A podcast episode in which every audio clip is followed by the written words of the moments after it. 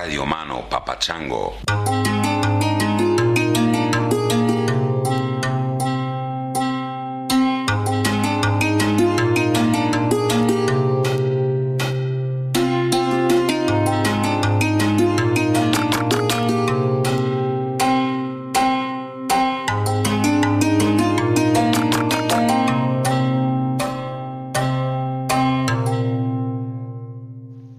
Tangentially Speakers. My name is Thomas. I spent the last two years driving around America in my van, rock climbing, surfing, meeting cool people.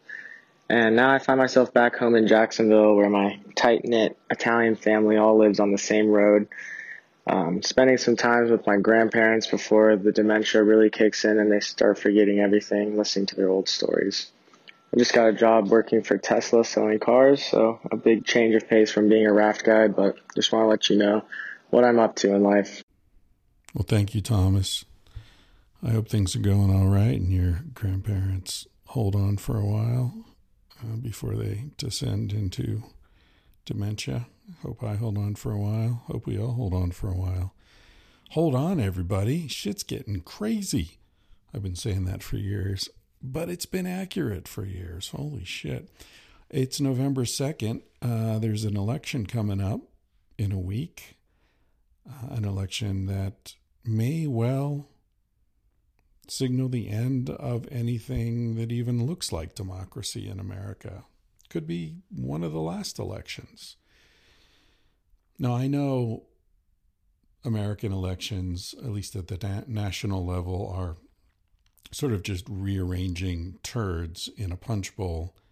Um, I don't know. One analogy that I think of often is like one party is a shit sandwich and the other party is a glass of warm piss, and we're supposed to feel grateful that we get to pick the glass of warm piss.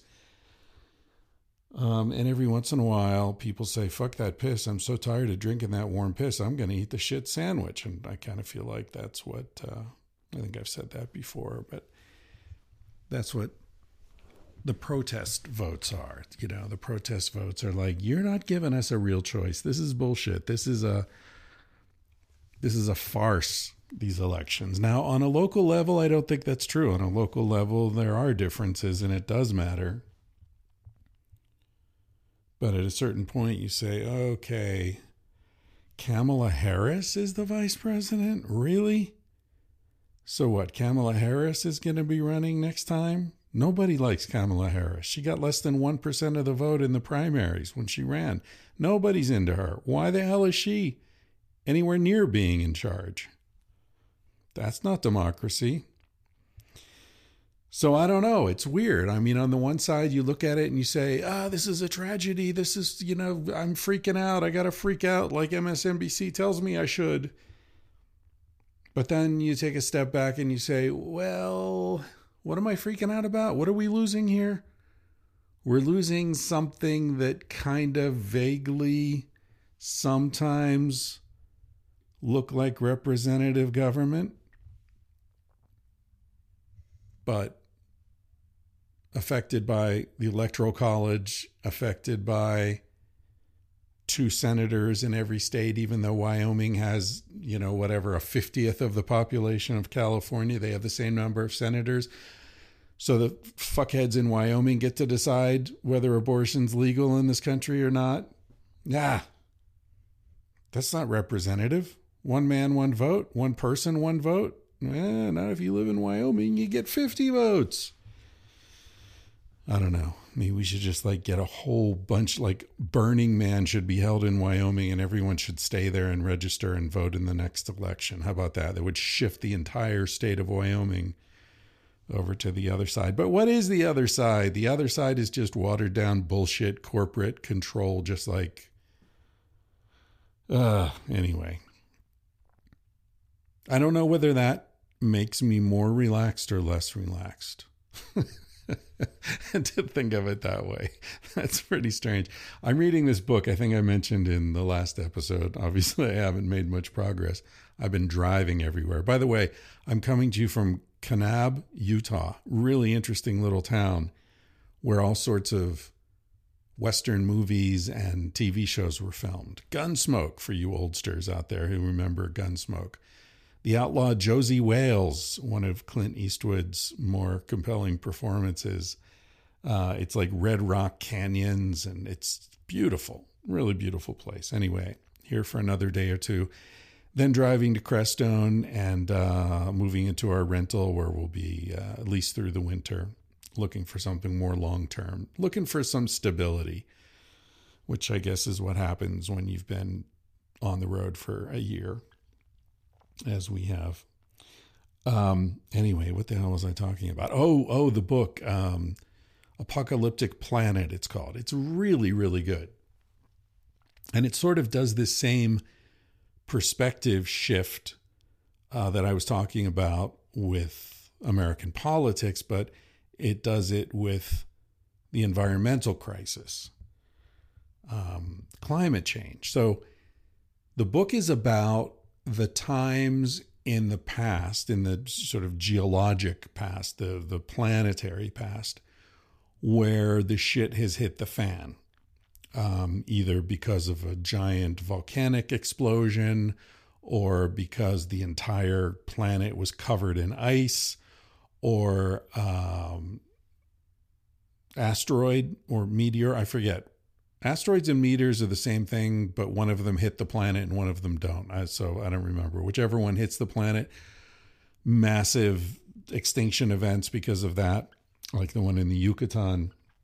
Um, crazy shit that's happened and that will continue to happen because we live on a living, changing, volatile planet uh, with a very thin crust over a surging, seething, molten liquid core. I mean, we are, you know, we're we are under the impression that there is this delicate balance. The environment, you know, if we don't fuck with it, the environment is the stable, moderate, comfortable place. But in fact, when you read this book by Craig Childs, you see that no, it's there's nothing stable about the the environment. There's nothing stable about Earth's atmosphere.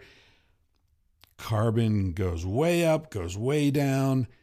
Temperatures change abruptly. Ice ages come and go. The the glaciers reach all the way down through France, almost to the Pyrenees, I believe, or to the Pyrenees. Uh, if you're looking at that from North America, you're talking about glaciers coming down well past the Great Lakes. So forget about your Minnesota, your Michigan, your Wisconsin, your Maine, your New England.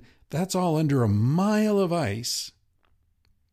And the ice ages have been coming in a regular pattern every 100,000 years or so for the last several million, I believe. And there's a 10,000 year, roughly 10,000 year interglacial period where the glaciers retreat, the temperature warms up, the forests regenerate in the areas where the glaciers had wiped out everything. and and uh, you know ocean currents return to previous patterns and shit's really nice for a while for about 10,000 years and then the next glacial period comes and everything gets ground down to dust again and the planetary systems change and so on and so forth. So our species, Homo sapiens, has been around for about 300,000 years. So we've seen this come and go. But civilization has only been around for a few thousand years in this interglacial period. And so what we're taking as baseline, normal, global condition is not. It's not normal. It's not baseline. It's not stable. So it's kind of like the political thing where it's like, okay, we're fucking up the planet's delicate, balanced um, atmosphere, climate patterns. But then you step back and you say, ah, that's a false premise. Those delicate, balanced climate patterns are not, in fact, delicate, and well, they are delicate, but they're not balanced. This baseline premise, this assumption upon which my panic is based is false. So, applied to politics, it's like, we're going to lose democracy in America. Yeah, but did we ever have democracy? Is this really democracy? More people wanted Bernie than Biden, but Bernie got fucked by the Democratic Party twice so that people weren't allowed to vote for him because the powers that be did not want that fucker in the White House. And so they set it up to make sure he would not get in the White House, with Obama's help, by the way. That's democracy? Eh, I don't think so. Only two choices? Why do we only get two choices? Well, because the party system, blah, blah, blah. Yeah, because the parties squash anybody and anything that tries to challenge them. Any third party attempt gets totally squashed with the compliance and cooperation of the media, of course, which are owned by the same companies that own the political parties. So, yes, it freaks me out what's happening in American politics, but also, if you step back a little bit, what we're losing, what I'm freaked out about losing, I'm not really sure I ever had it. Welcome to the podcast. This week's episode is with Allison Pillow, who is a good friend of mine. I've known her for years. And she also happens to be the mother of Murphy, who is the last episode. So you know she's a good mom because Murphy is an awesome kid.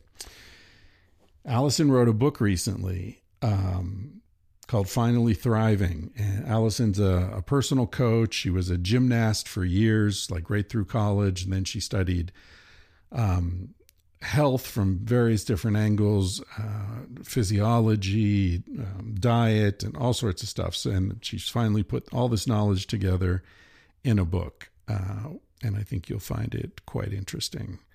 There are links, of course, on the Substack page. Speaking of Substack page, here's some things you missed if you don't go to Substack. I just started every month, I do an open, uh, what's it called? An open thread. Uh, just for people who um, are paying subscribers on Substack, where they can talk to each other and arrange, you know, meet and all that kind of stuff. I just posted it yesterday. I made a note here somewhere. Where's my note? There are already 45 people talking. In less than 24 hours 45 different comments people are so it's a pretty thriving place. Sometimes i open it up for everyone but generally it's a feature for paying subscribers. It's five bucks a month to be a paying subscriber. Uh, that's like basically a latte uh, per month. Um, but there's also a lot of stuff a lot of free posts probably more than half two-thirds of what i post on there is for free um, so there's stuff about movies I've been watching recently. There's stuff about, um, you know, just thoughts, conversations I've had, uh, things that bother me, things that perplex me. Uh, and I'm also moving my sort of social media presence away from Instagram and Twitter and setting it up on Substack because I'm trying to cleanse my mind of social media as much as I can. So, uh, if you follow me on either of those platforms, it's probably a good idea to sign up on Substack. And as I said, you can do it for free. You don't have to pay.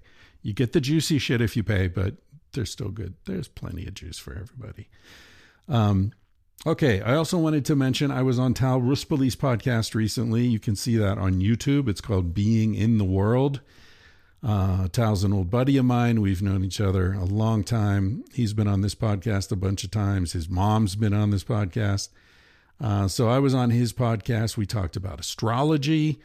I told a story about my first time in Vegas when I was invited to speak at a swingers convention. We talk about ambition. Uh, and uh, he also asked me there were there's a lot of discussion about why I write and what motivates me to write and I guess that was in the context of ambition and my lack thereof and then it's like, well, then why the hell do you write books? And good question.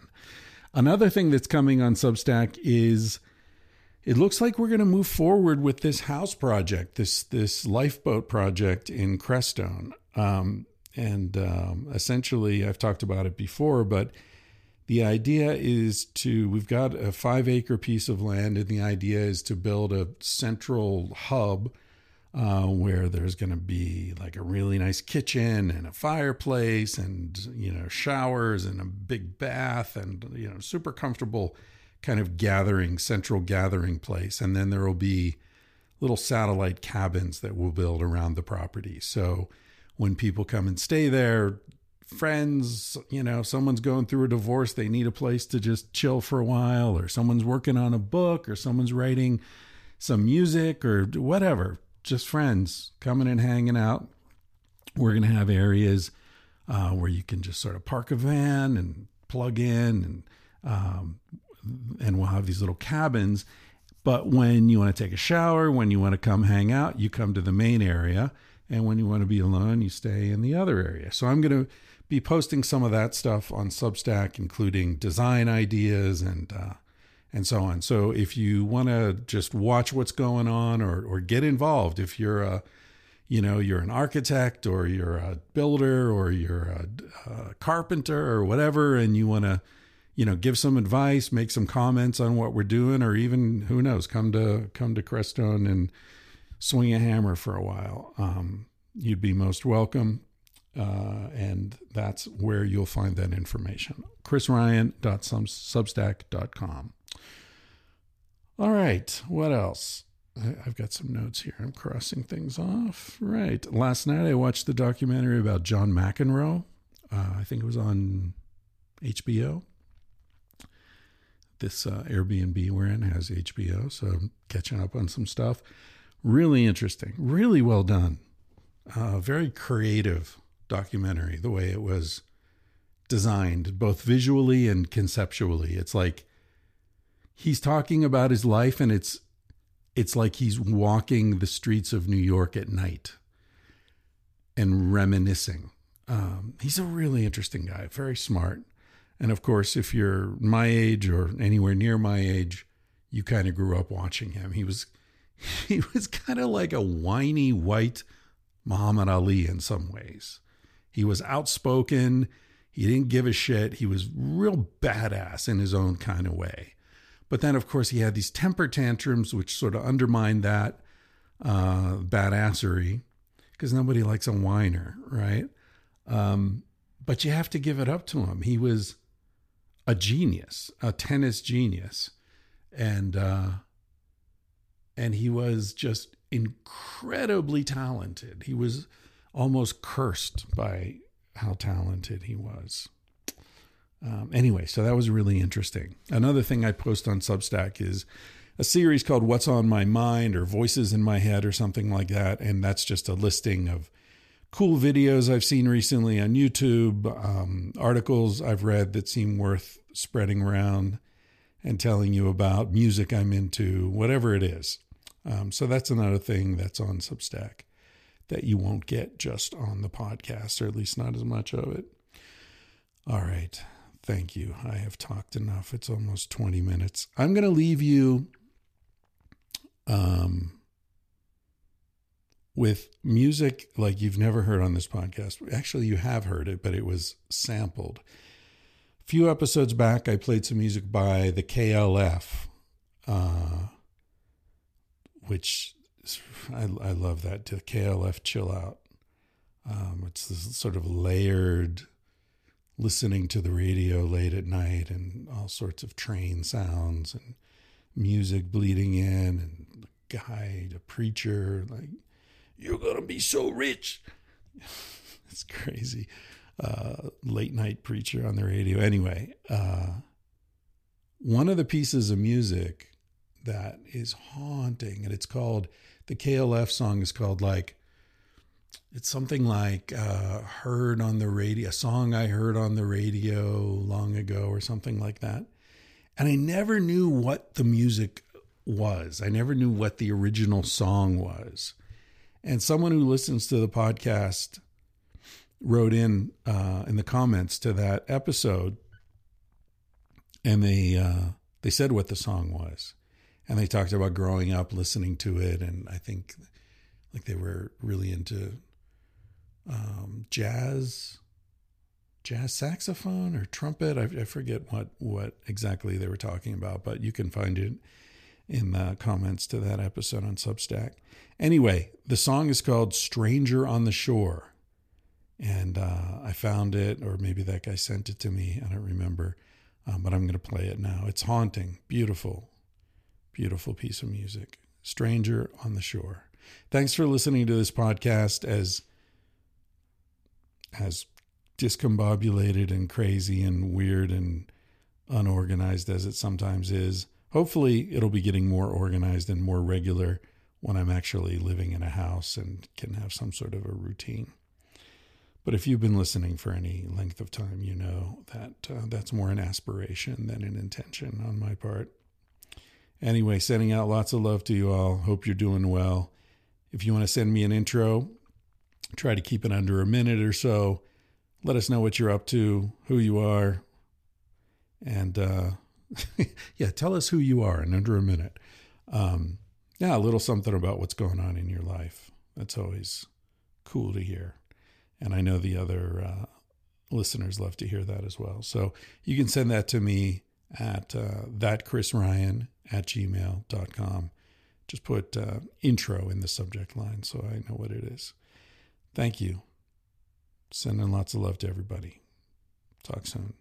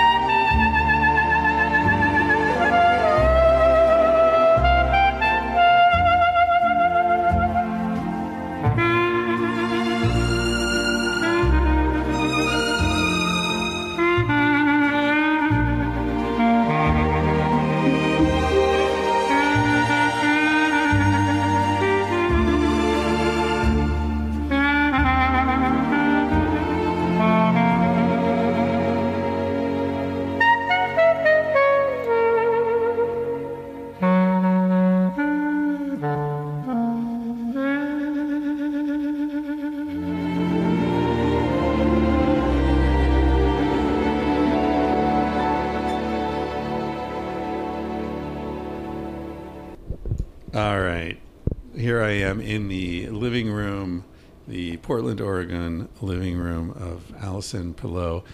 I, you know, this is the Pillow show. That's right. I was talking with Liam this morning, uh, and he he started talking about the guy he gave his kidney to, and I was like, Jesus Christ, I got to do a podcast with you too, you know. And Wilson's got this amazing story, and it's like you guys are all too interesting.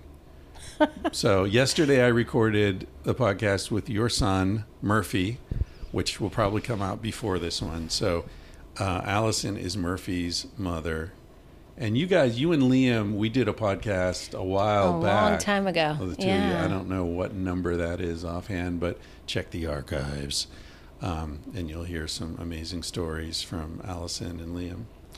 Uh, so w- we're here today to talk uh, primarily about uh, your book, right?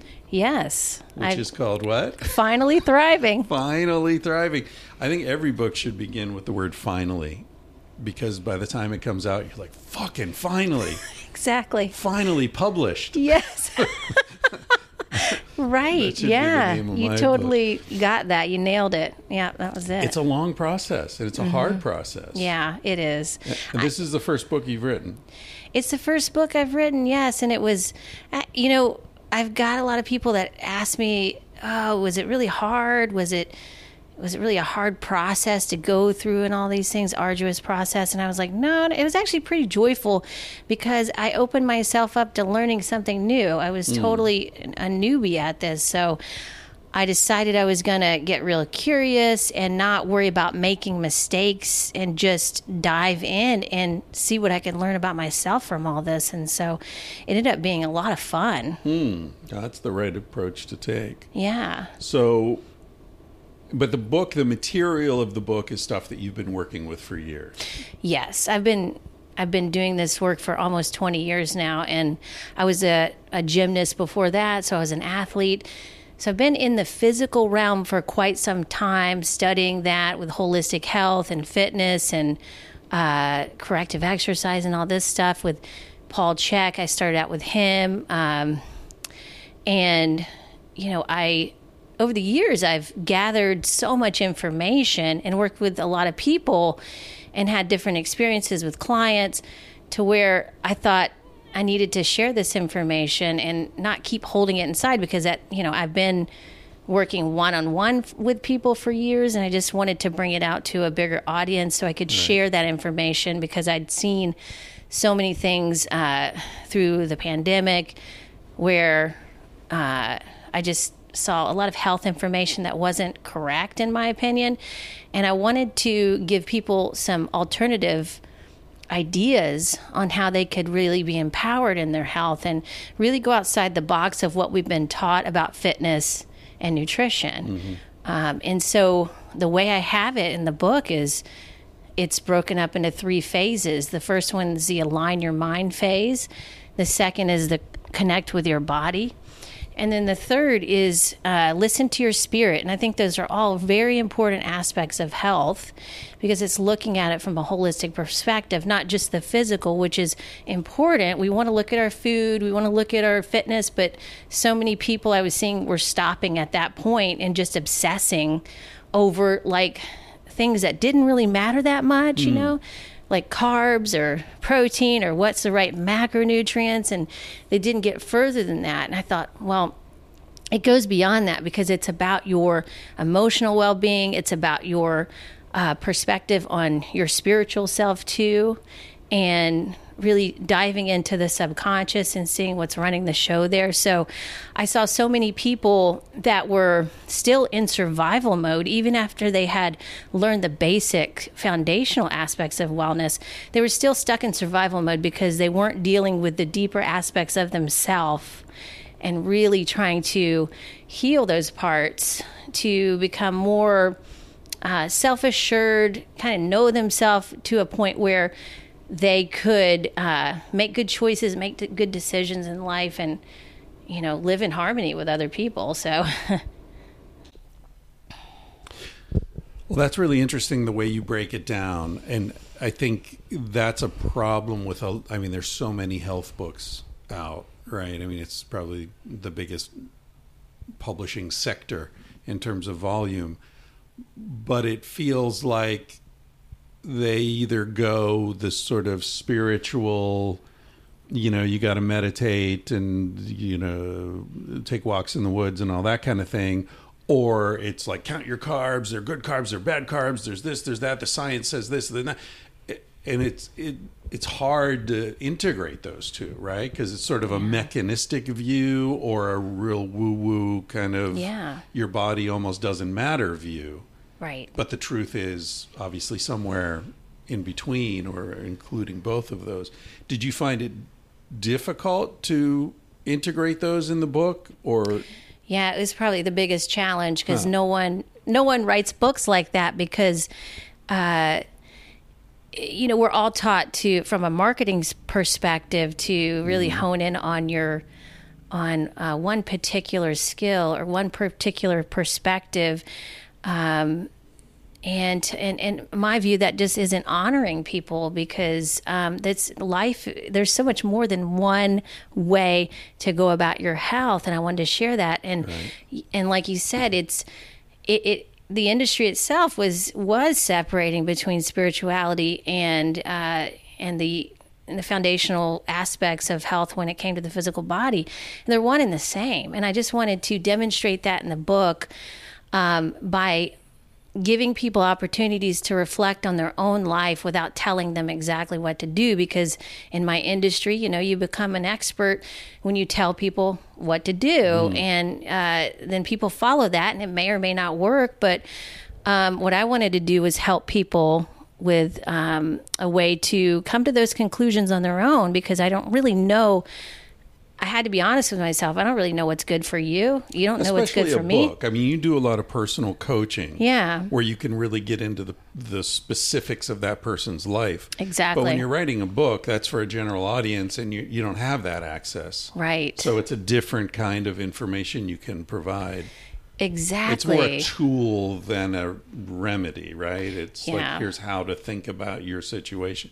Did you personally well, you mentioned you were in into gymnastics. So that's when you were a kid.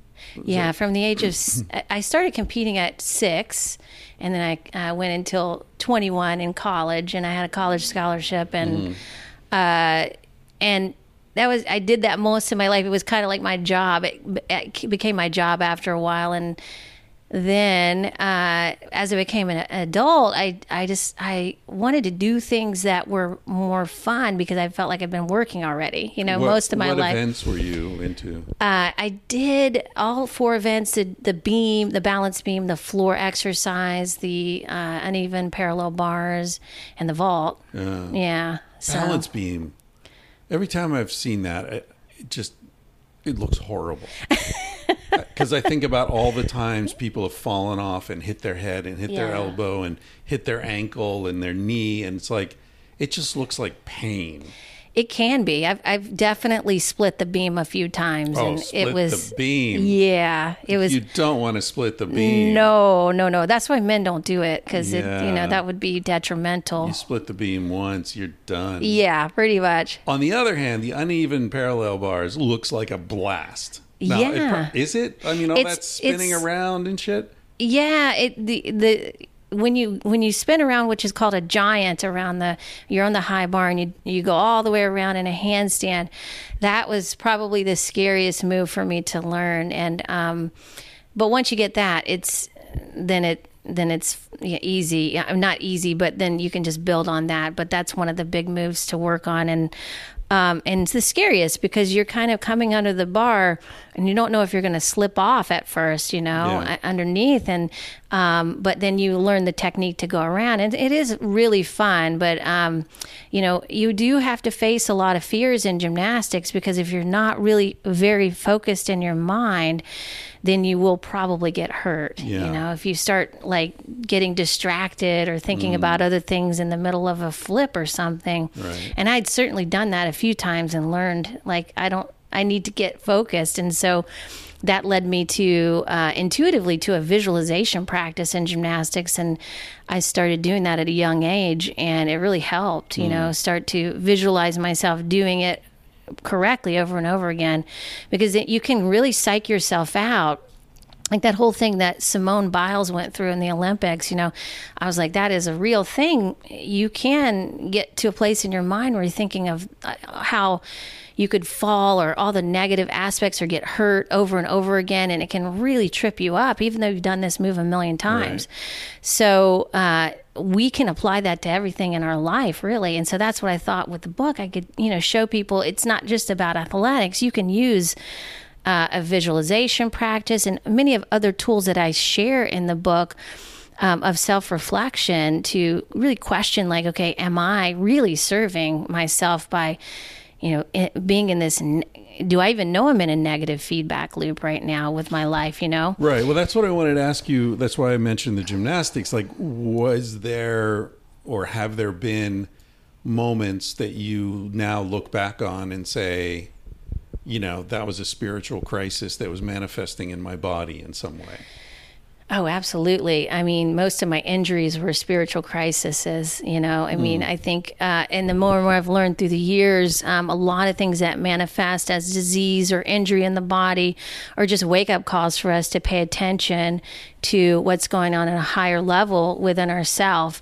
Uh, either what we're not paying attention to on a spiritual level, like, for example, what your soul really wants you to do, if you're ignoring uh, the call there uh, then you're going to eventually get there, but it might be harder, but a harder journey, you know, because you might get hurt on the way, or you, you know, because there's just signs that are really calling to you to pay attention to reroute where you're going with it, and and that's how I look at it. You And know, how do you know when it's the voice of your soul versus the voice of laziness or competitiveness or ambition or Yeah. because there are a lot of false voices That's a great question. And that's what I've been answering for people with the book and also uh, with the group I've been coaching.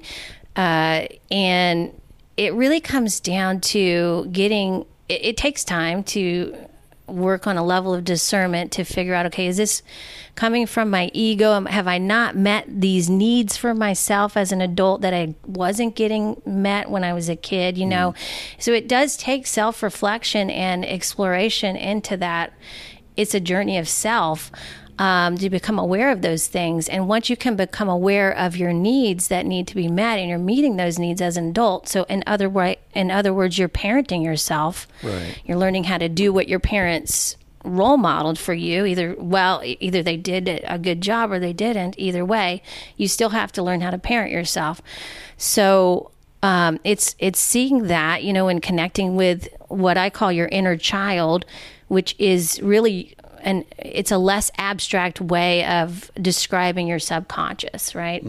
So and it's a good it, it's also a way for people to have compassion more compassion for themselves if they think about their subconscious as their inner children. So uh, we can go back to places in our life where we uh, where we weren't getting our needs met or we had some kind of traumatic event that changed our perspective and uh, without really diving into the pain of the moment or revisiting that, you can just uh, acknowledge and, and meet those needs of that inner child in that moment. And then that really heals yourself that you, then you can heal yourself to move on with that and, and not be having this this story or this narrative or this perspective running in the background you can come into adulthood and say okay well i've met that need for myself now now i can uh, now I can be, feel, you know, like taken care of, supported, you know, because mo most of our most of our adulthood, the anxiety comes from not feeling support, not feeling safe, not feeling secure, right? And I've heard that from so many people.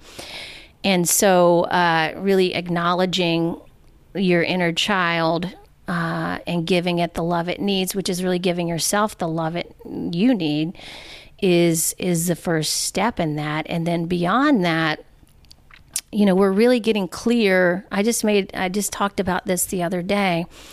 Um, we're getting clear on our intentions in life. We're taking responsibility and accountability for our purpose with everything we do and every people, every person we come across.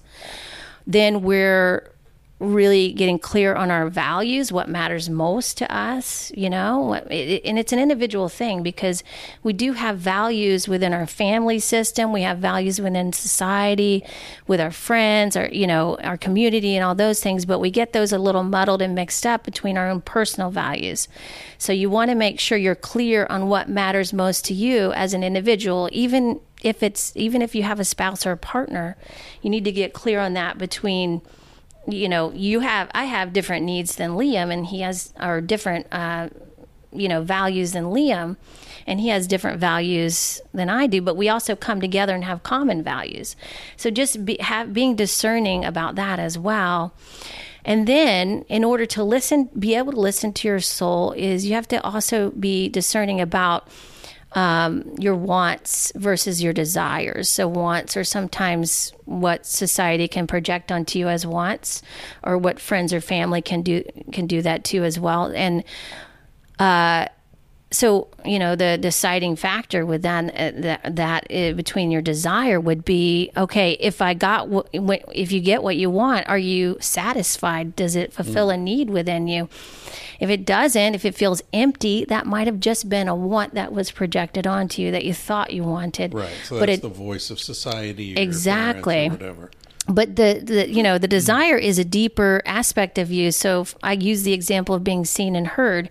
So if you have a deep desire of being seen and heard well you may take the steps to uh, you know kind of uh, invest in your self-worth more uh, and and uh, do some more self development in order to get to that place where you can feel comfortable and safe being seen and heard and learn then how to express yourself healthily, you know. And so it's that creative process of um, really honing into how we want to express ourselves in any given moment is what is going to also uh, really fulfill those deeper desires within us, you know, because it's all about that yeah. connection. That's interesting, that distinction between wants and desires. When you first said it, I thought, well, no, they're the same thing. But now I see what you're, I see the, the way you're distinguishing them. So if I'm understanding correctly, a want, like you use the want or desire to be seen and heard. So someone responding on the want level might you know, post a bunch of provocative photos on Instagram because they want to get lots of likes and feel seen and heard. But that's like the junk food version right. of what you need. It's empty calories as opposed to signing up for an improv class and yeah. studying theater and getting to know other people and like having that weekly experience for two hours where you're on stage with people and you're working, that would be more of a desire. Because I think this is yes. really important, right? Because people are people are listening to this and saying, "Okay, you're saying that this information of what I need is available to me." But there's a cacophony of voices screaming at me, telling me I need beer, I need ice cream, I need a new truck, I need a bigger house. I need bigger tits. I need, you know, bigger biceps. How do I know? How do I distinguish the voice of truth from the voice of bullshit? And it sounds like you're you're getting at that with this want versus desire thing. Mm-hmm. Like if I understand correctly, desire is a healthy, legitimate request from your mind, body, soul. Yeah, that's what that's how I see it, and uh, it is your your soul talking to you. It, you know, desires can even start from when we were a child, like that. Whatever you were drawn to, whatever was you were really interested in learning more about, that could be a desire that you you bring into your adulthood. But maybe some of us stop paying attention to that because we became adults and then we're Dinosaurs. supposed to Yeah, exactly. exactly. I let I had to let go of the dinosaur desire. Right. And that's yeah. and that's something uh, that translated into now what you're doing now with with uh, you know you, you're you love history you love uh, you know looking back on kind of where we came from and, and all of that. Right. And so it, right. that's how it translates. and so, uh, you know, the, I have a chapter in my book called Get Intimate with Yourself. Oh, and yeah. it's about really knowing yourself enough to expose yourself to other people. Um, and being comfortable with that enough to to do that you know because when you expose your vulnerability and you just uh, and, and you're, you're so comfortable with yourself that you can be yourself with anybody. You don't have to hide yourself. Um, then that is really um, that is a beautiful thing. I mean, it's it's like you said, it that's truly meeting a desire because you really don't have to do anything when you're yourself. Right. There's nothing that there's no nothing we need to compensate for or try to figure out when we're just being ourselves. Do you think that's I mean, we're we're going off into the weeds here, but do you think that's like the the base, like most basic, most central desire that we all have, which is the freedom to be exactly who and what we are and to be accepted and loved for that, right? Isn't that what every two year old is looking for? Absolutely. Yeah. I mean, you want that from your parents first, right? Right. And if we didn't get it from our parents, and we keep trying to do it as adults, and so like you, the the example with social media was fantastic because um, that's a that's a great example of people trying to get approval from others. Like am i good enough? Like are you going to accept me? And they do all these things and you know i would i would include myself in, in that and just about everything. We all do things to be accepted. We want to fit in with the group and all that and we want you know to get validated um, but what we don't understand is oftentimes many people really you, the qualities that you're trying to hide are the qualities that people really love about you, but you're not showing them that. So, Right. Well, and also the the way social media co-ops that you know that healthy desire to be part of a group, to be valued by people you care about, and turns it into this seeking approval from strangers thing. yeah, Is just so fucked up. it, it is. It really is. and there's no way to win at that, right? Like No. I've got 40,000 followers on Instagram. Do I feel happier than someone who has 20,000 followers? No, it, it Right. Who gives a shit? It doesn't matter. It's all illusion. It's all I know. I don't know why people follow me. I just did a thing on Instagram where I literally I was like, I don't know why you follow me on Instagram. I have no idea. Yeah. Like I post some fucking vacation photos and half-baked political Right. rants and like is anyone getting value out of that? Like why do people follow other people? Yeah, I, I think it's a it's it might be a uh, a desire to connect with people, and this is maybe the only way people feel like they can do that now. You know, in some sense, like this is where we're being directed. You know, Right. uh, instead of person to person. Like I I, I couldn't.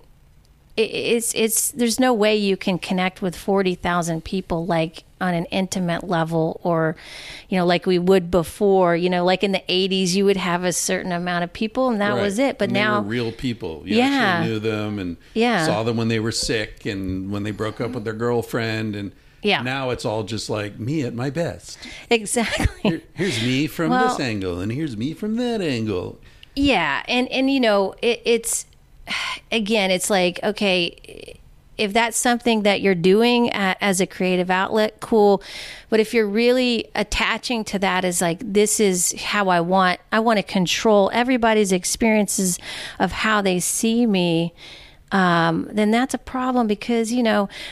Uh, I think we can't control anybody's experience of us. You know, you have to kind of let that go and let everybody experience you the way they they would like. I mean, they're going to project their own stuff onto that and onto you, but that's just something that happens. So that's not anything we can control anyway. So And it subverts that goal of being accepted for what you are. exactly. If you're not being what you are, no one can accept you for what you are. Yeah. And so you're going to feel unloved no matter how many people say they love you because you know they don't know me.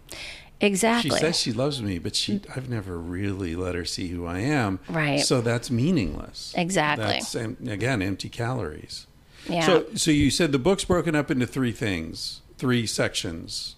What was it? Listening was it listening to or listening to your with? spirit yeah aligning your mind align your mind and then connect with your body and then it's uh, listen to your spirit so i take it through those three everybody through those three phases because i felt like um, often well especially after the past couple of years we're getting so much information and it's it's hard for people to really discern between what information is right for them and what's not because you don't have to take it all in right? And so um but we're being inundated with so much that we more than our brains can even handle at this point. So, what I thought would be most helpful in the very beginning was to help people really train their mind because your mind is just like, you know, it's a part of you know your it, it's just like your body needs to be trained, your mind needs to be trained too, so that you can train your focus on what you want to create more of.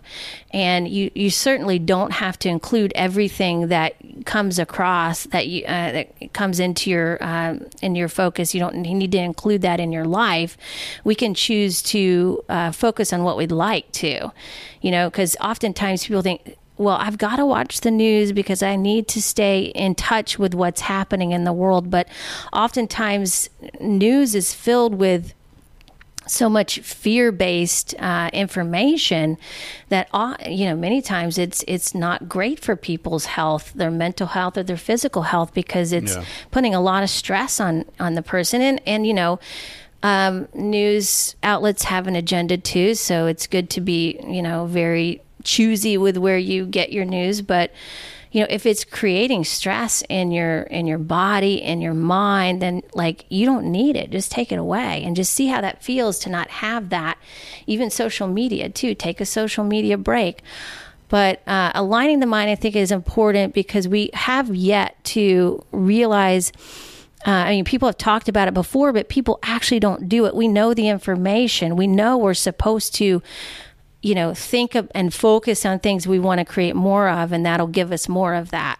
You know, that's been talked about forever in spirituality and, you know, with the whole uh, mindfulness generation of speakers out there, but yet people aren't doing it. So it's, I I thought, you know, I could give people a way to work in these very small, simple practices of awareness, self reflection, and and literally like practicing it in their day, like doable steps where they can start to integrate it very easily. Because a lot of this stuff, and especially spirituality, it's really not that complicated, you know. Uh, but spirituality makes it seem that way and it makes it seem sexy too now we're getting into a place of spirituality where it's like this whole this whole movement it's like you have to look a certain way or you know it has to has to come in a certain package you know to be super spiritual but it's Right. your spirituality could just be you just going throughout your day noticing more about your life you know What's that book? Uh, Chop wood, carry water. You ever read oh that? yeah yeah I yeah love that book because it's it's basically that. It's like y- to, you know to pursue your spirituality, all you need to do is pay attention to what you're doing. exactly And it doesn't need to be complicated. Right. Chop wood, carry water. If you do that with mindfulness, yes you're meditating. Exactly. Yeah. I mean, it's that's that can take the place of medit. That is a meditation. That is a meditation. Yeah. well, once yeah. you get to a, a certain level, it's what you were saying earlier. Like when you're tumbling and you know you start thinking about something in the middle of a flip, you're going to get hurt. yes, right? So that's training your mind to focus on this particular moment. Isn't it interesting how all the spiritual practices that I'm aware of all over the world, they're all about bringing awareness to this moment, absolutely right? Whether Yeah. you're bowing toward Mecca or you're on your knees saying, you know, Hail Mary or whatever the fuck the thing is. It's all about chanting, singing, kneeling, physical positions. It's all about pay attention to this moment right now. yes, And all the animals are doing that all the time except us. yes, We're the only ones who are thinking about the future and the past and hypotheticals and imagining fights and imagining problems and getting all stressed out. And all these spiritual traditions are basically antidotes to consciousness. yeah, absolutely. And you know, What a fucked up species we are. well, you know, in my opinion, thinking about the past and the future is is a form of suffering because you're. Yeah. You're, you're not enjoying the moment. Like if you can't enjoy where you are right now and be truly present with it, then you are not going to be able to enjoy your life. You know, like I, I you're you're going to be wasting it thinking about so many things that really don't matter in that Worrying moment. about things that end up not happening. Yeah. Yeah. And so that's why I help people with uh you know just looking at like okay let's see where where does your mind go first does it go to the negative does it go to the positive let's see where you are with that assess it and then then okay well what are you saying to yourself every day 90% of the time are you criticizing yourself are you judging yourself and others or are you thinking about you know uh, more optimistic things and and loving yourself and loving other people? That's important to pay attention to because what you're thinking is what you are creating you know? It's like your uh, one of my teachers said your vision board uh, is it you know is literally being created with your thoughts. So you wouldn't put anything on your vision board that you did not want to create or didn't want but yet we think about these things that we don't want all the time Yeah. and Well, it's it's like what you were saying about news, right? It's Mm-hmm. it it's it's the same theme over and over. It's attract attention. You know, whether we're talking about social media or we're talking about industrial food production, yeah right? Or we're talking about news, or we're talking about books. I mean, it seems like everything is about capturing attention, and the best way to do that is to trigger stress. Yeah, I mean, yeah, everybody wants your attention. That's the new uh, currency is That's it. attention. Yeah, yeah. attention And economy. when we can re- realize that, don't just give your attention away to anybody, anything. Be very selective with it. There's a lot of tension in attention. I know, Ah, right? It- ah, there you go. how about that? You got the word magic thing going Um, on I there. should be a Southern preacher. exactly. yeah, but like Yeah. I liked what you were saying about earlier, uh, going back to uh, people chanting and uh, you know those being traditional ways of connecting with your spirituality. That's very true because what that does is it clears the mind. You know, it puts you in the present moment. Um, it doesn't allow you really to think about anything else. And that is another reason why I put vocal toning in there is because I use that as a practice. Um, and going back to your question earlier about how do you uh, create this presence with yourself uh, where you're not really where, where you're listening you're able to hear your soul talk to you. And that would be doing practices like vocal vocal toning. It doesn't have to be a traditional meditation. If you have a hard time meditating just do some kind of active meditation you know? And voice work is like the best because you know it number one it's fun it gives it gives form to your breath which is really nice and it's a way of creatively expressing yourself so you're really kind of hitting hit, you know hitting a lot of birds with one stone there what is vocal toning? Is that like om? Uh, yeah, it that kind of can be. The one, there's a lot of different ways you can do it. There's a really great book called The Voice of Alchemy by Stewart Pearce, and this is where I started learning about uh, the different vocal tones you can use. He he says start out with just your basic vowel sounds. So I'll do like um, like an er for the lower chakra, and I think of you know I, I That sounded like an R. like earth like Oh, er, yeah, er, er, yeah, right, yeah, okay. and then you do uh, uh, ooh for the stomach area, oh for the uh, the uh, rib cage area, and then for the heart it would be um, ah, and then throat would be I, Mm. so it gets a little higher, and then you go the uh, between the eyes would be a, and then I, uh, sorry, E for the very crown chakras. It's get it gets a little higher each time, and the way I use my voice now is I can now play around with different ranges within that vo- uh, that vowel or the uh, letter, and um, or the sound, and then uh, I can, for example, the er, I can go er, you know, to kind of bring it up and down, and then I can also feel the energy in my body as I do that. Really? So it teaches you how to how to feel energy in your body, how to direct the energy in your body, and then um, then also anything that really puts you into your body and, and, and grounds you that way is also going to help you hear your own inner voice. Because we again we we hear all these voices all the time right coming at us. And um, you, you really it is important for you to learn what your energy feels like and what your own voice sounds like. So you do that through practicing being present with yourself. And you and it's good to do that every day Do you consider yourself a hippie?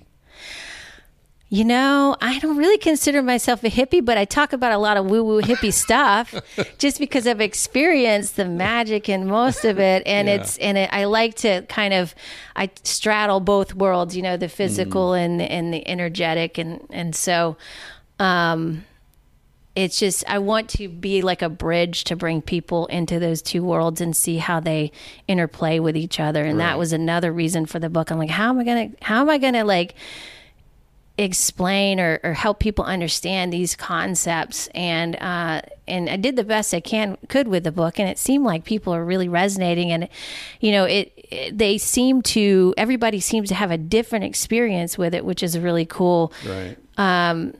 But really I wanted just to give them a reflection back of themselves and so that they could know themselves better. Um, instead of telling them who they are, what they should do, I wanted them to explore that on their own. And this is like a guidebook for that. So, um, yeah, and, and I just kind of shared a lot of the fun stuff that I do to bring presence back to myself because through podcasting, I mean, you have to really be a good listener. And that's taught me a lot about listening. Yeah. and you know and through the years i have i've been able to really build a lot of presence around and it it, it actually translates to me uh, as an expression of true love for the person that i'm sitting with.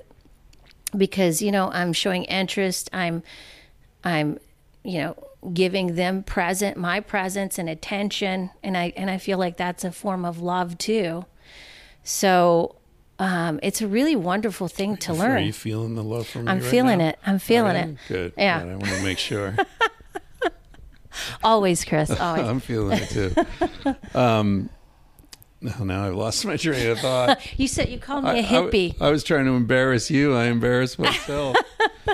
oh, oh, what's the name of your podcast for people who want to hear more? yeah it's called integrate yourself and it it's Integrate yourself, integrate now yeah It's like one step away from fuck yourself.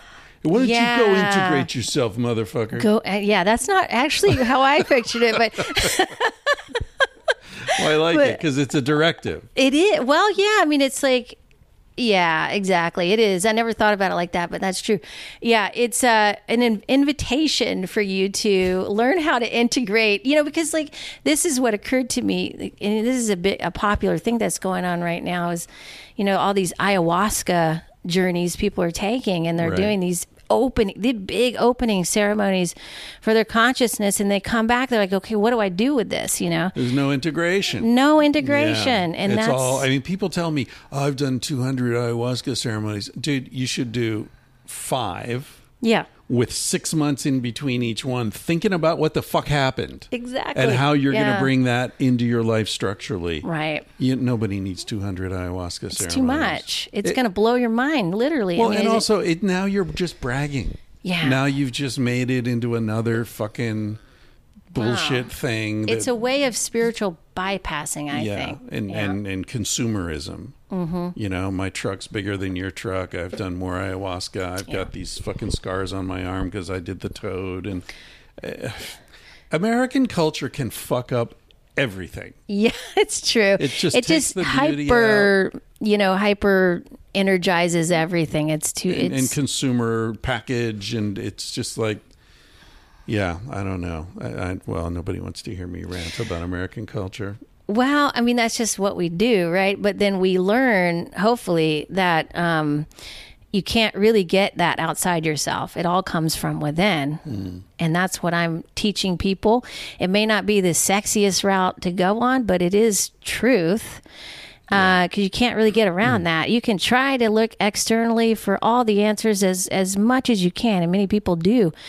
Uh, but it really is it is a journey to into self and to finding those answers within because we do have all those into integration. Mm-hmm. So by integrate yourself, sorry, you're talking about mind, body, spirit. yeah mind body integrate yeah mind body spirit integration A- absolutely and i give people all you know perspectives and aspects of uh, how to do that because there's so many tools i don't want people to just think oh, it's only fitness and nutrition is the only way to get healthy. There's so many other aspects because obviously there's people who do those things and, and they do them well, but they still stuff still happens to them. Maybe they get sick or, you know, who knows? But or they don't have really great lives or relationships. So, you know, if you don't have a good relationship, then you know, eating well and, and exercising perfectly isn't really going to help. You've right. got to work on the relation, your relationship aspects. Right. Same with finances. Like, if you're doing all those things, but you're not,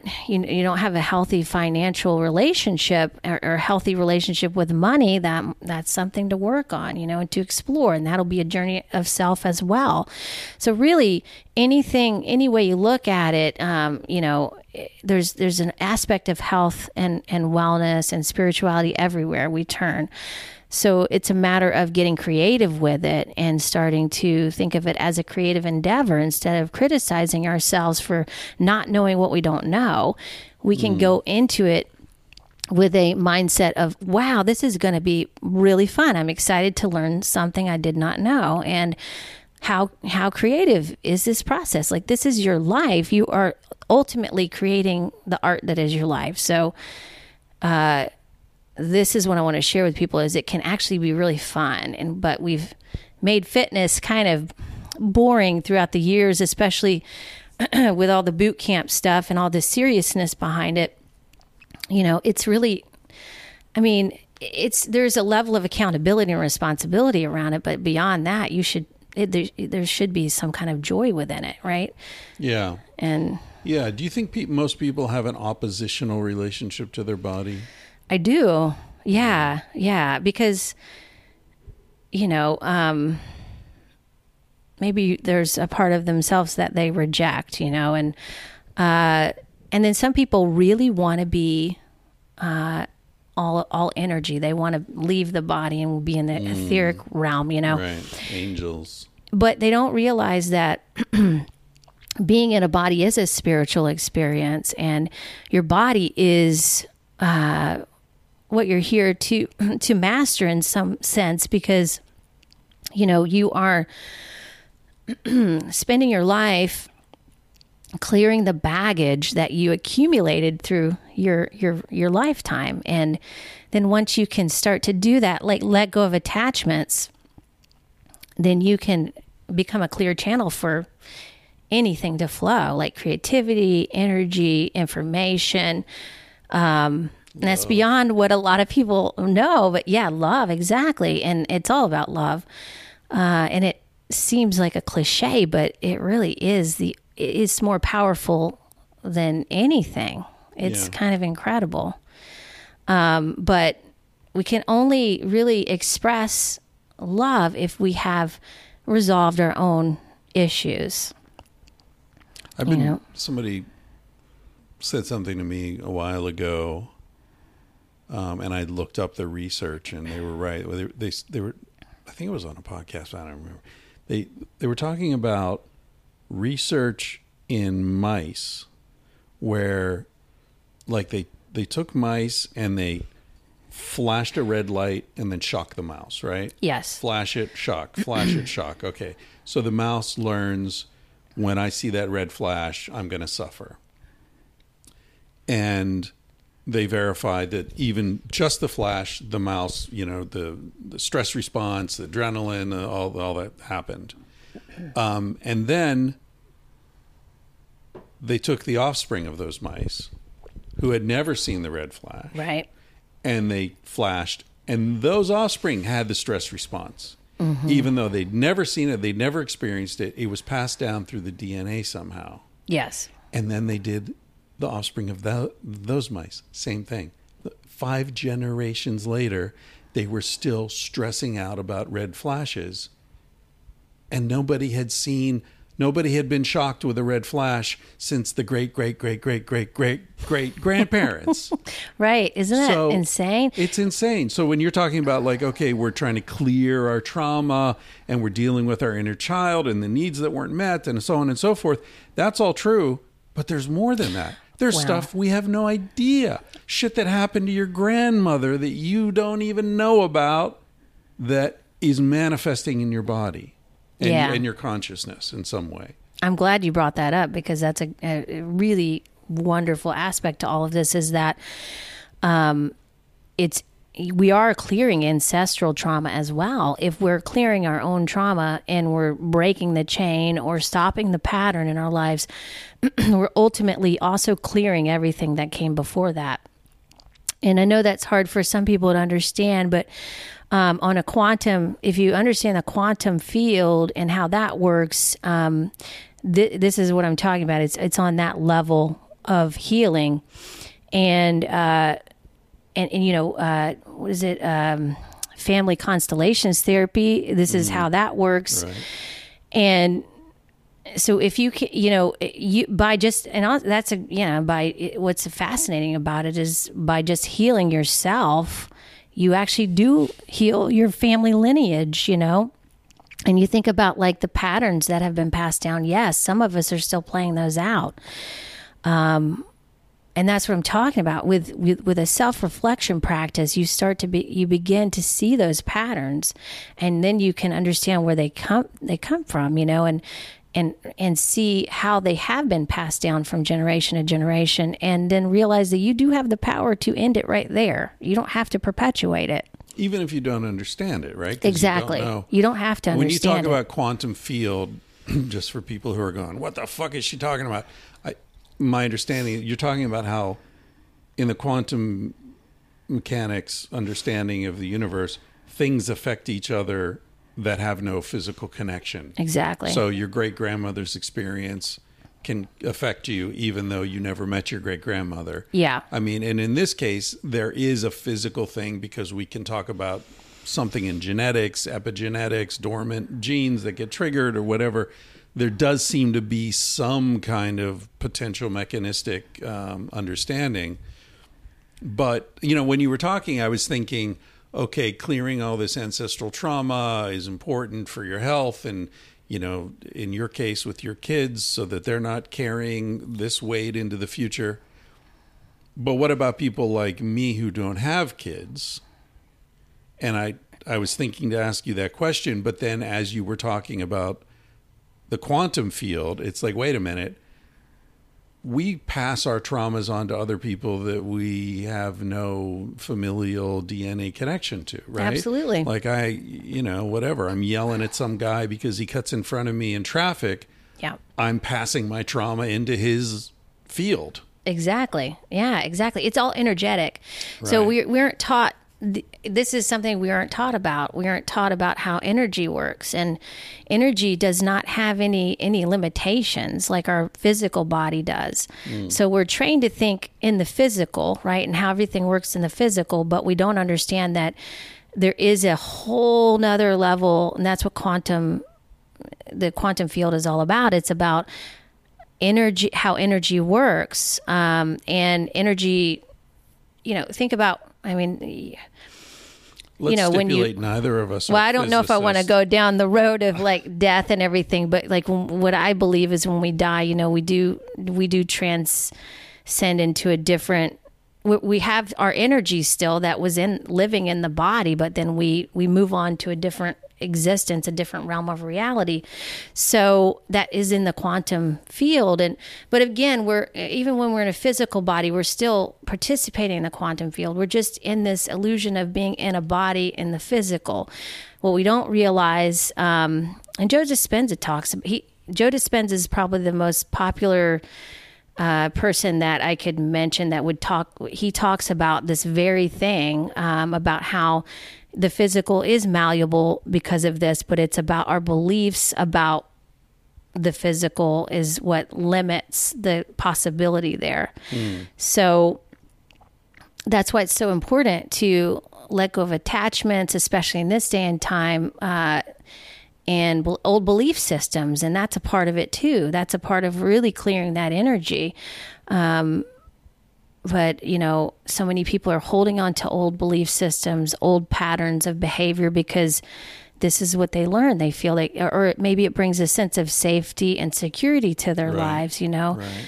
But, um, but by just letting go of old attachments, you can actually open yourself up to so much more, uh, more than you may even realize. So, um, It's scary though, right? Yeah. I And I was thinking about this earlier. Like, you know, we live in an age in in American society, certainly, where the secular has sort of taken over, and even even people who a lot of people who would call themselves religious, it's not really spiritual. Like it's these, you know, it's it's like the religion of abundance and it's all about getting rich and using God's power to sell more Right. shit or whatever. Like it's not it's not old school conversing with God kind of religion. Yeah. And I feel like that becomes a problem because you were talking about, um, you know, getting into alignment with your soul or however you phrase that. Like, do people really th- believe in soul? You yeah. know what I mean? I- Is that even a thing for most people? it's a good that's a great question i think more and more people are starting to realize that but again our understanding is very limited around that because we've been taught through religion through like a structured system that's very controlled or um, you know and or you know there's or just that, that there's nothing at all like we're just our bodies and then we die you know so it, it's I think we are moving into a time where people are starting to understand more about this, but we're not quite there yet. Or bouncing back? Is that? I is it a just think that we're. I think, uh, in my opinion, consciousness is is rising. It's raising, however you say that. But um, it uh, because we are okay. So I'll go into this a little bit. We'll see. You're gonna get woo on me here? I'm to get a little woo woo, but it is scientific at the same time. So have you heard of uh, the Schumann resonance? No. Not heard. Okay, so it's the Earth's frequency, and they've been measuring this, I believe, at Harvard for a while now, and they realized that uh, the resonance with the Earth, the frequency went up quite a bit. and It's been going up substantially since 2020. So um, This is as we've entered the shitstorm. as we've enter- entered mm. yeah. And so reason mm. you see a lot of chaos sometimes in the world is because that's happening right? So we are connected to the earth in that way because we have we are electromagnetic mm. with our bodies. So we connect with the earth's frequency just like we connect with our uh, electric our, our electromagnetic uh, devices, but it's a different frequency. So the Earth's frequency is a is more of what our bodies connect to because we our bodies are are from nature. So as that frequency goes up, your body has to adjust to that frequency. So is it an electrical frequency or Electromagnetic, yeah. Electromagnetic. Uh huh. I wonder if that's related to like the the electro is it the electromagnetic poles of the earth are wobbling more and more and you know there's there's a lot It's of shifting. weird shit going on. Yeah, yeah. The poles in the earth are shifting. The poles in our in our energetic body are shifting too. Again, we're very connected in that way, you Right. know. Um, and so we are feeling it in our bodies because um, of that happening. And then you've got the solar flares, if you've heard about that. Yeah, a lot of them. and that's also a way uh, for us to uh, gain more insight, more information uh, during those times. Uh, and so that does raise consciousness. It raises awareness within people. So you're now you're seeing things from a very different perspective. And I believe that's what the golden age was all about. Um, and we may be heading more towards that. I know it's hard to believe with everything that's happening right now, but you have to have things really shake up your society and get you out of your comfort zone so that you can start um, to use your spiritual muscle in a way. So, you know, we, we're being called to really uh, flex our spiritual muscles and uh, go past where we have been before. We're, we're getting out of our comfort zone there. So, uh, this is, a, in a way, an initiation of sorts for, for our consciousness.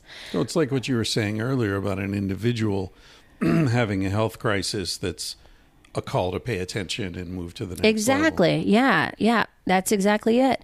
So as a collective, we're eh, we're experiencing this on a mass scale, and we're all experiencing it differently. Mm. And so everybody's being called to clean out the cl- clutter, so to speak, within your consciousness, mm-hmm. um, so that you can move on to a higher state of being. is what I believe. Last question. Mm-hmm. Why finally? Yeah, it, this it, it, the title came to me in a coaching session with one of my coaches, and uh, it was just like, yeah, that's it because we thought we were thriving, right? We we we'd been told, oh yeah, if you do all these things, you'll you'll thrive, and thriving was also just a buzzword that I felt like had been overused and really misunderstood, and so I thought I'd redefine it and give people an opportunity to do this. Um, and differentiate it between the survival mode, which I think people have been in for the most part.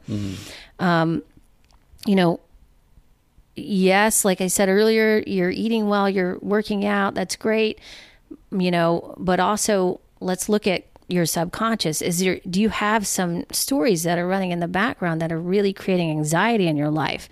If that's the case and it's creating like busyness or, you know, uh, an, a, you know a lack of presence in your life then that's something to pay attention to. You're still in a survival mode technically.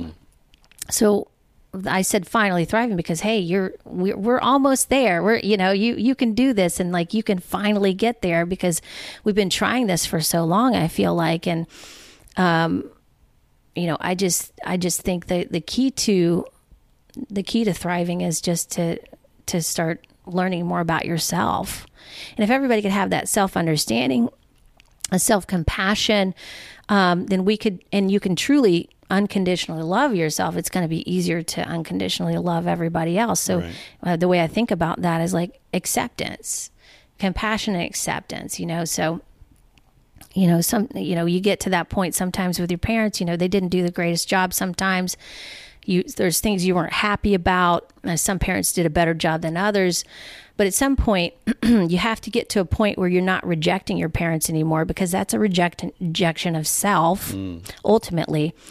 And uh and then you get to a point of acceptance and compassion for your parents for doing the best they could. So that's what you can do. You can apply that to everything and everybody in your life right? And uh, it's not like i said it's not an easy thing but it takes you taking responsibility for your own life and and cleaning out the clutter of your consciousness. Right. Yeah Yeah.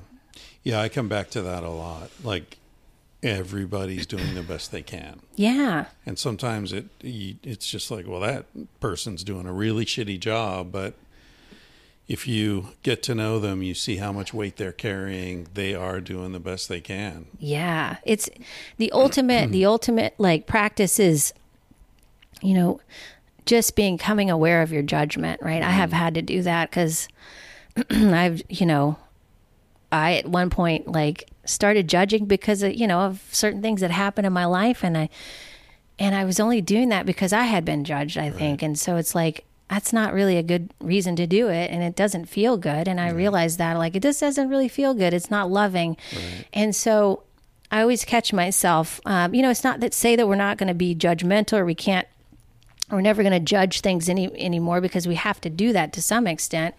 But um, it's it's an awareness practice of like just checking in with that. You know, like is this where is this coming from? Is this benefiting me Yeah, to be this judgmental of other people? And what what is it that I'm trying to distract myself from exactly by focusing on their flaws and their inadequacies? Yeah. Well, this is all really interesting stuff. How, uh, go through your how people can find you. your Yeah. we've been trashing social media. But, Oh right. You know, Well, yes, I'm on Instagram. That's really the only thing. Uh, that and YouTube. I have my podcast on YouTube as well as um, uh, Spotify and you know any kind of podcast app you can find it on. it's called "Go Integrate Yourself, Motherfucker." right? Go do it. Um, and uh, What's your Instagram? Instagram handle? is Allison Pelot underscore. P- Pelot is P E L O T. OT. T. hmm that's right. And then finally, thrivingbook.com is where you can find my book.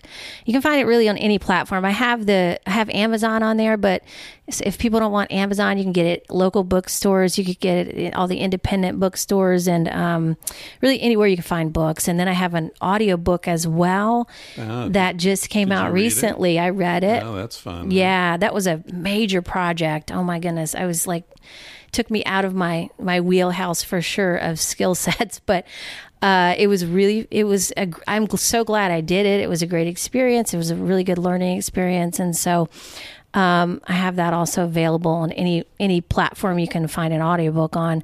And then my program, Finally Thriving, program will come out again. I'm, I'm in the process with a group right now, a 12 week course and coaching program, and then we'll have another one.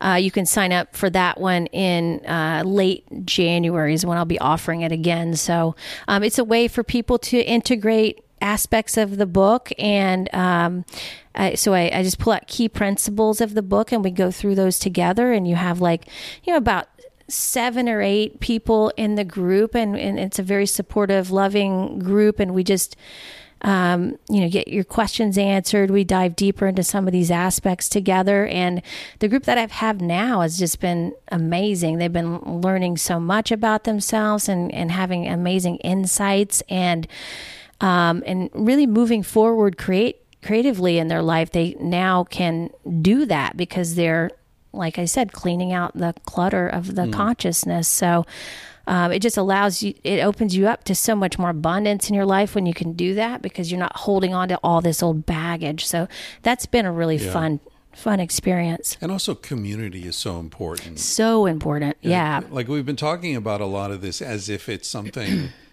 that people should go into a room and do alone, right? Like facing your demons and your childhood this and that right. and your trauma but it's so much easier if you're doing it in a, gr- a trusting, Absolutely. small, intimate group of people where yeah. you, because you're inspired, right? You see yeah. someone else like dealing with something difficult, and that makes it less intimidating for you to deal with it and you see someone else sharing something really intimate and then it's like oh fuck i guess i could say that thing that i've never said out loud before yeah. Well circles you know? are very powerful. I mean you know you've uh, what uh, you know back in you know times where we had tribes and we had you know we were we did those kinds of things and supported each other and and listened to each other and um, it, it can be so much more powerful because again, like people aren't you aren't getting that kind of support in society, you know, not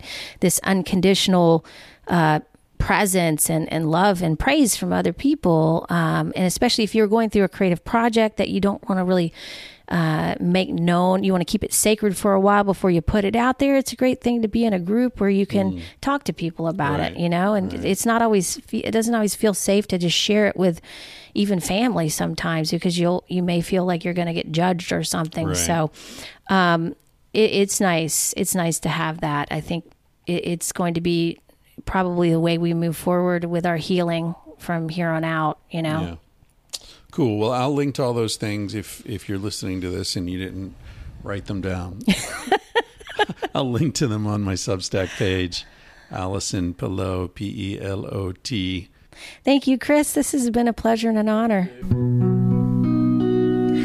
My name's Carsie Blanton. I am an old friend of Chris Ryan's, and I'm excited to play you my song, Smoke Alarm.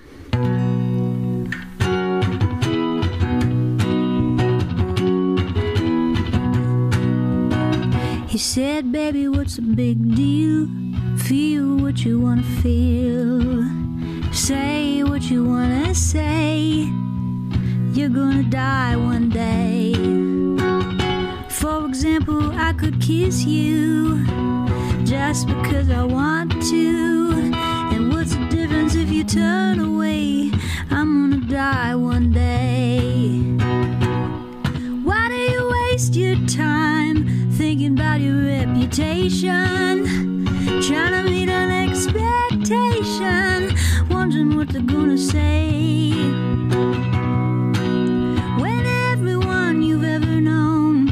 For a headstone, I don't wanna give the end away, but we're gonna die one day. Your body is an animal, it doesn't ask for much A little music and a soft touch. Why don't you let it out to play?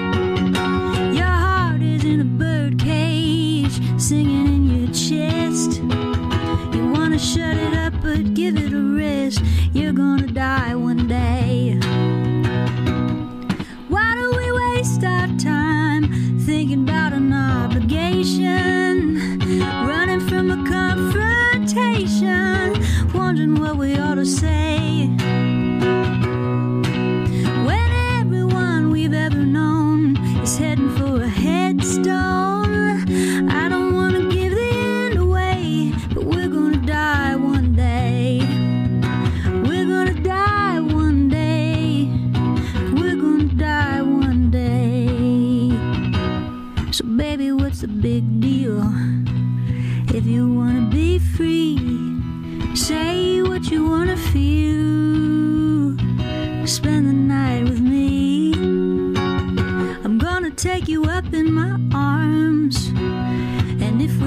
go down.